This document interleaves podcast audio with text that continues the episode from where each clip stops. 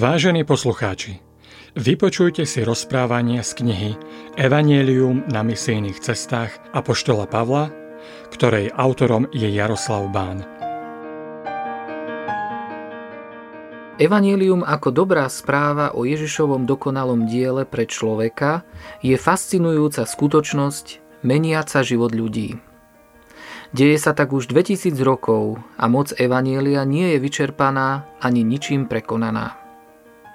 Rovnako ako na začiatku nášho letopočtu, je tu človek s nezmenenými potrebami, ktoré nerieši nič tak, ako evanielium. Môj vlastný život bol zásadne zmenený a neprestáva byť menený práve touto dobrou správou o tom, že som prijatý, že môj život má zmysel a že som milovaný Bohom práve pre dielo a obed Ježiša Krista.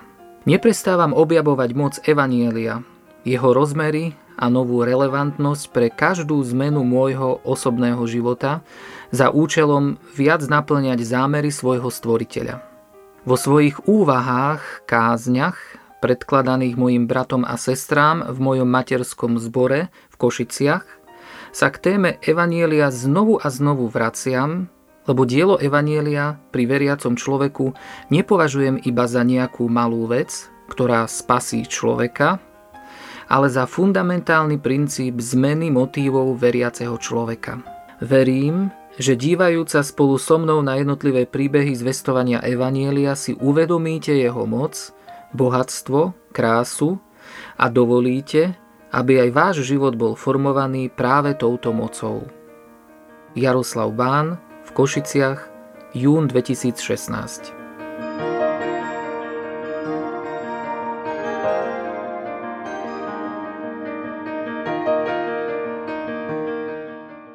Prvotné zvestovanie Evanielia je jeden z najúžasnejších príbehov o tom, ako Boh pracuje. Tento príbeh je obrazom toho, ako Boh dopredu nachystá všetky veci potrebné na zvestovanie. Je to spôsob, ako On sám nachystá, premení, povolá, zabezpečí a vyšla do svojej práce človeka. Boh však bude chcieť pritom konať prácu, ktorú ešte nikto nerobil, a teda ani nikto nemá vhodnú kvalifikáciu či skúsenosť takouto prácou. Úžasné je, že Bohu toto vôbec neprekáža a nie je to nejakým handicapom. Bohu úplne postačí človek, ktorý je ochotný ho poslúchať. To je prvý predpoklad a kvalifikácia zvestovateľa Evanielia. Aj to ostatné Vrátanie nastrojenia veľkých aj malých okolností Boh zariaduje sám a to poriadne dopredu. Aby bolo možné v krátkom čase rozšíriť evanelium po celom východnom stredomorí, muselo byť okrem zvestovateľov samotných nachystaných dopredu aj mnoho ďalších vecí, presahujúcich schopnosti jedného, aj toho najposlušnejšieho človeka. Bola to napríklad jedna široko zrozumiteľná reč, ktorej by evanelium bolo zrozumiteľne zvestované. Bola potrebná aj kultúra, ktorá porozumie núdzi, ktorú vie riešiť iba evanielium.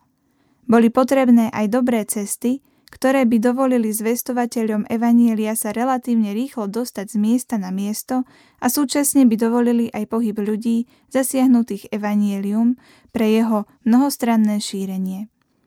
Tieto a ostatné veci, ktoré označujeme skrátene ako plnosť časov, boli pripravené Bohom samotným pre rozšírenie zvesti o Kristovi do celého sveta. Evangelista a historik Lukáš nás sprevádzal na jedinečne prvotnej ceste Evanielia do celého východného stredomoria. Začali sme v Antiochii, kde boli prvýkrát veriaci v pána Ježiša Krista nazvaní kresťanmi a kde sa prvýkrát v dejinách cirkvy objavuje spoločenstvo ľudí, majúcich túžbu niesť evanielium každému stvoreniu.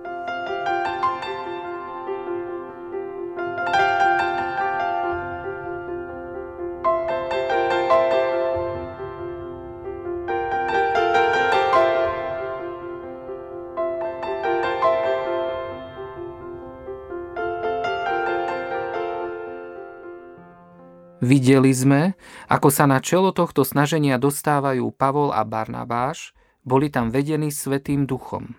Duch Svetý dáva zvláštnym spôsobom porozumieť evaníliu zboru kresťanov v Antiochii a špeciálne apoštolovi Pavlovi. Tento diasporný žid, vychovaný v helenistickom Tarze, sa v Jeruzaleme stáva jedným z najvzdelanejších ortodoxných farizejov. Je to hlboko veriaci, bohabojný žid, dokonalý v zákone, Beniaminec, pravý Izraelita, Hebrej z Hebrejov. Práve takto úžasne vyformovaného, ale ešte nepoužiteľného Pavla nachádza evanílium a premáha ho. Začína to na ceste do Damasku, a pokračuje 14-ročnou premenou mysle a srdca Pavla na obraz Krista. Po takom dlhom čase je Pavol pripravený na cesty šírenia Evanília spôsobom, ako nikto pred ním a zdá sa, že s ohľadom na priekopníckosť ciest a autoritu, ktorá je mu pritom daná od pána cirkvy, ani nikto po ňom.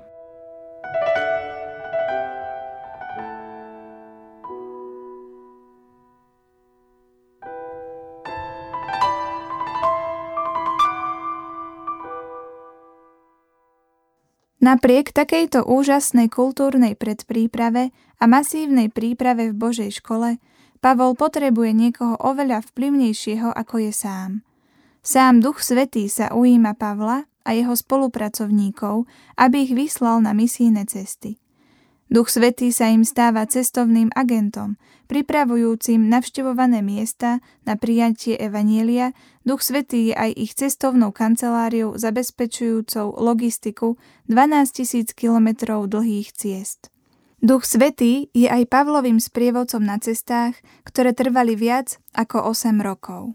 Táto úžasná Božia príprava a ruka v zvestovaní je veľmi zrejmá, keď po prvýkrát v histórii cirkvy je povzbudená, aby vyslala misionárov zvestovať evanielium pohanom. Videli sme, že to, ako cirkev toto vyslanie zvláda, nie je nič prirodzené a ako bolo úplne nezištné, inšpirované a zmocnené samým pánom cirkvy. To jedinečné vyslanie misionárov je ale iba počiatok celej série udalostí, ktoré, aj keby sa udiali opakovane, tak by boli svedectvom o úplne nadprirodzenom, jedinečne koordinovanom a precízne vykonanom pláne zvestovania. S úžasom sme sledovali, ako hneď na začiatku majú evangelisti presne jasné zákonitosti zvestovania, ako dôkladne rozumejú a vedia vysvetliť jadro zvesti evanielia. Pavol a jeho spolupracovníci sú akoby jedineční profesori pre evangelizáciu, lebo ich hneď na začiatku misijných ciest vedia, ako zvestovať evanílium Židom, Grékom, Pohanom, hocikomu. Rozšírenie Evanielia do Malej Ázie prináša so sebou revolučne novú situáciu aj v chápaní samotného Evanielia prvým cirkevným zborom v Jeruzaleme a prvotnou cirkvou vôbec. Nová situácia má potenciál ochromiť život prvotnej cirkvy. Opäť však vidíme, ako zázračne pán cirkvi dáva schopnosť samoreflexie Pavlovi, múdrosť z hora vedúcim bratom v Jeruzaleme a prvý cirkevný koncil v Jeruzaleme sa mení zo stretnutia, ktoré má vyriešiť spor o evanílium, na stretnutie, ktoré významným spôsobom prispieje k lepšiemu porozumeniu evanília. Od tejto chvíle je už evanílium zvestované s požehnaním a porozumením celej prvotnej cirkvi a druhá a tretia misijná cesta sú priam ukážkou explózie evanília do sveta východného stredomoria. Apoštol Pavol má novú a novú inšpiráciu, aby evanílium zvestoval v najrozličnejších situáciách, ktoré sú špecifické pre navštevované mestá.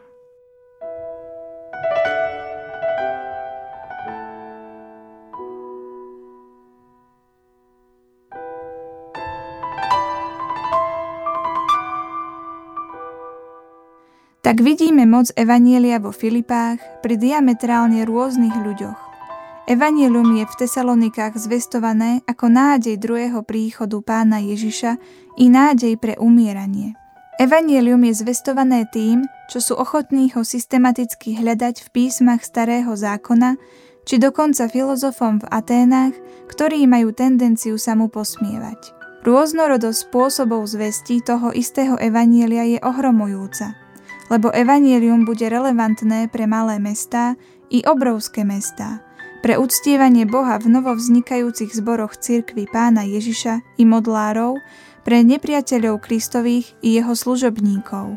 Tento príbeh je dôkazom moci Evanielia, v ktorého zvestovaní môžeme a máme pokračovať aj dnes, lebo ono je mocou Božou na spasenie, mocou Božou pre život lásky, mocou Božou pre posvetený život a mocou Božou, ktorá nás zachová pre väčnosť s Bohom. Tento úžasný príbeh prvotného zvestovania Evanielia je príbehom o úžasnom Bohu, ktorý sa vydal za nami s dobrou správou, aby nás zachránil a zmenil. Je to príbeh o Bohu, ktorému máme privilégium slúžiť a ktorý dáva zmysel nášmu bytiu.